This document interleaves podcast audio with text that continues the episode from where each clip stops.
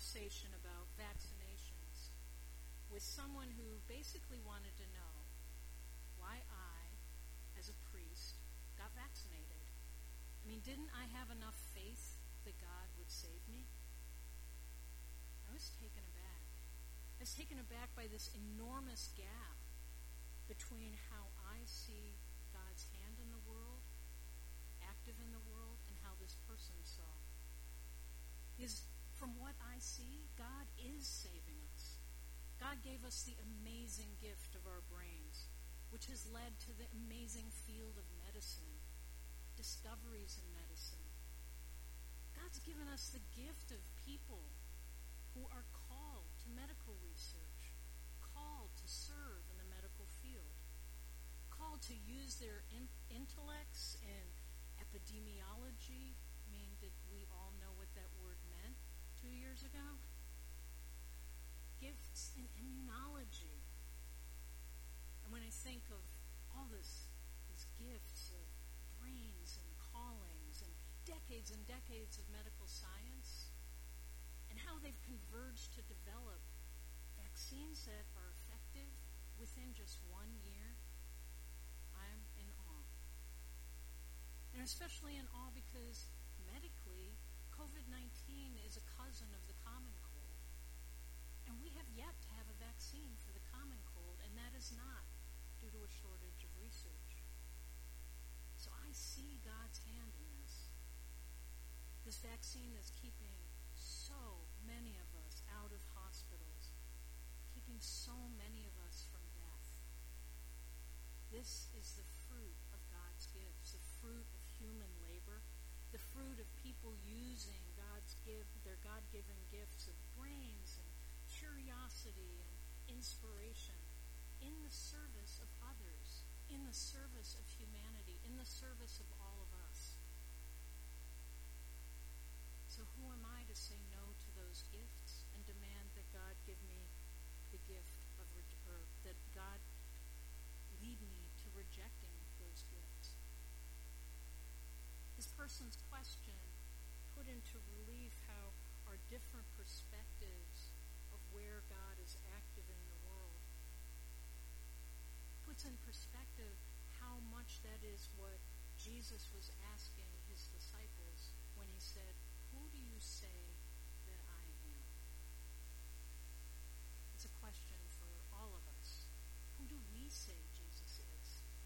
I mean, virtually all of us here are right with right there with Peter. We could pretty confidently say, You are the Messiah. But many of us have very different ideas of what the Messiah means for us in everyday life. Peter got that Jesus was Messiah, but he full on rejected that a Messiah would suffer, that a Messiah would be fully rejected by powers that be, and that a Messiah would be put to death. And we all have the benefit of knowing and really being able to hear that last phrase when Jesus said, Messiah will suffer and be rejected and rise again. We know about that rising again. We know about Easter. And I'm not sure Peter actually heard that part. And even that part is hard to wrap our minds around.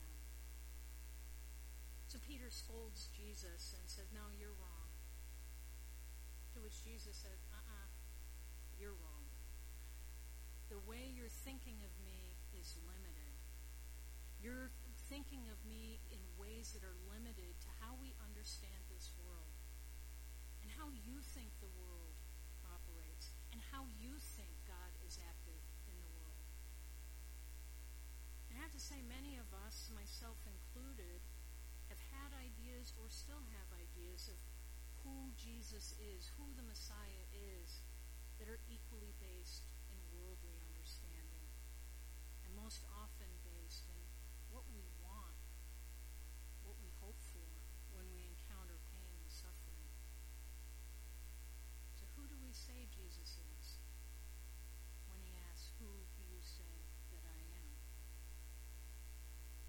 I mean, I have sometimes wanted to think of Jesus as God on demand. Our prayers like a remote control where we can go go up to the TV or our device and say, "Oh, come, Lord Jesus, come, come to this channel, come when I turn on my my TV, come, Lord Jesus," and I'm going to pick and choose what menu I'm going to choose from, and I'm going to pick and choose what show to watch of what you've revealed today. I've been there. Remember way back praying for healing in my relationships with my family, wanting God to just operate there because I really didn't want God to go to that place in my heart that was struggling with addiction. Healing my family, oh, that's okay to ask for. Yeah, I want that. But I don't want the show about me, the painful show I didn't want to face then. Another favorite of mine way back was Jesus is the great chill pill. Wanting healing, wanting to escape from pain and suffering. If I could only just pray harder, meditate better.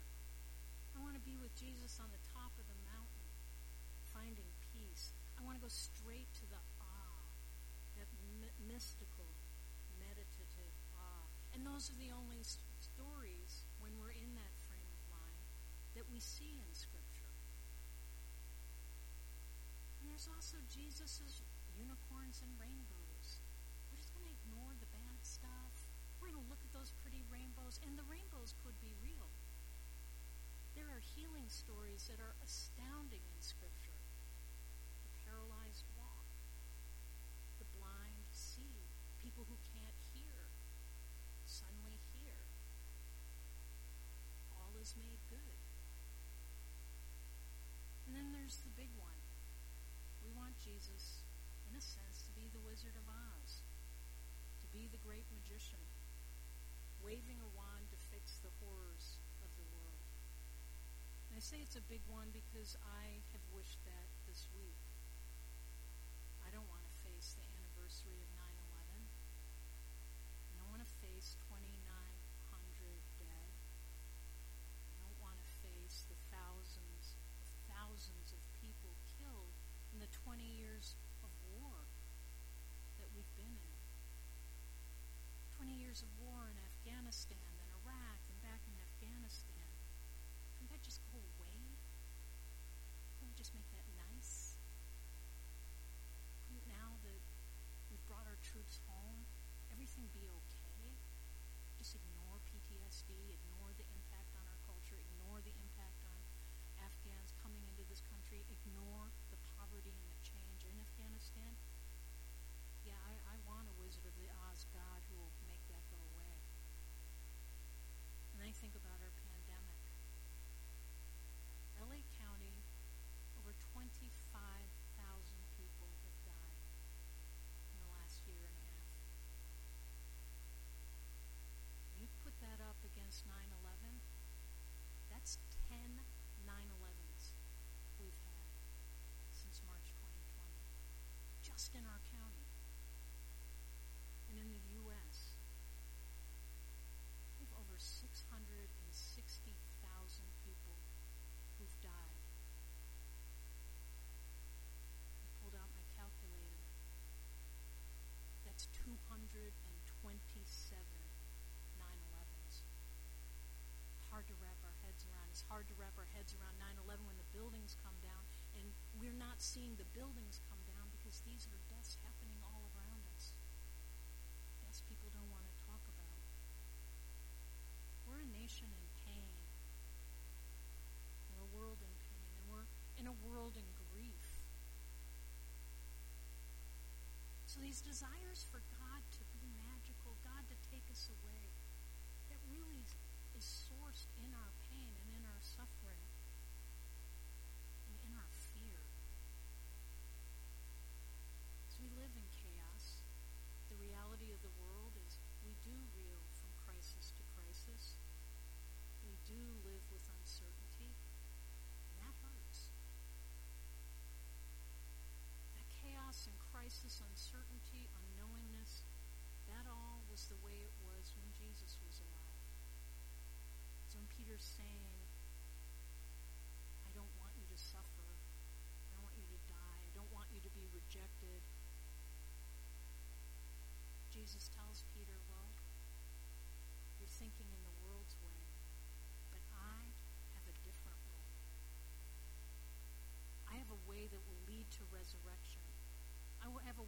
that'll say the pain and suffering and evil of the world won't rule.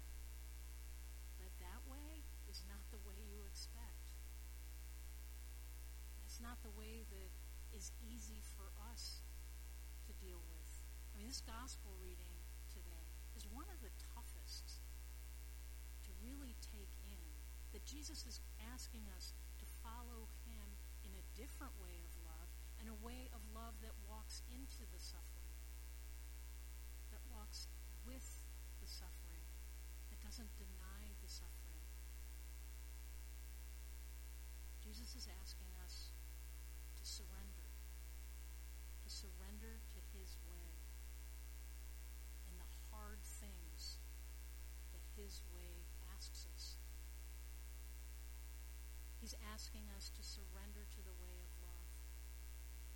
And that surrender is a choice we have to choose love and not fear. Follow me, says Jesus. That's basically learn a new way. And following me, yeah, you're going to take up your cross, just like me. Choose love. Choose love in the biggest picture of divine love, how the divine world works. Don't choose worldly fear. It doesn't mean it'll feel good, but it is the choice, the really hard choice that's before us as Christians. A friend this week emailed me a poem from a book called A Common Prayer. It's not the Book of Common Prayer, which we have in our pews, uh, and which we follow. It's a book called A Common Prayer. And this poem slash prayer reads There are only two feelings love and fear. There are only two languages love and fear. There are only two activities love and fear. There are only two motives, two procedures, two frameworks, two results love and fear. Turning towards love, choosing love in its most raw and truthful form in front of the horrors of the world. This is where Jesus calls us. And turning towards love and turning away from fear, not trying to shove it away or have a magic wand or go up on a mountain and get your chill pill. Facing it bears fruit. It's remarkably. When we walk into that love, some of what we're yearning for we, when we want to shape God into our image actually comes to be.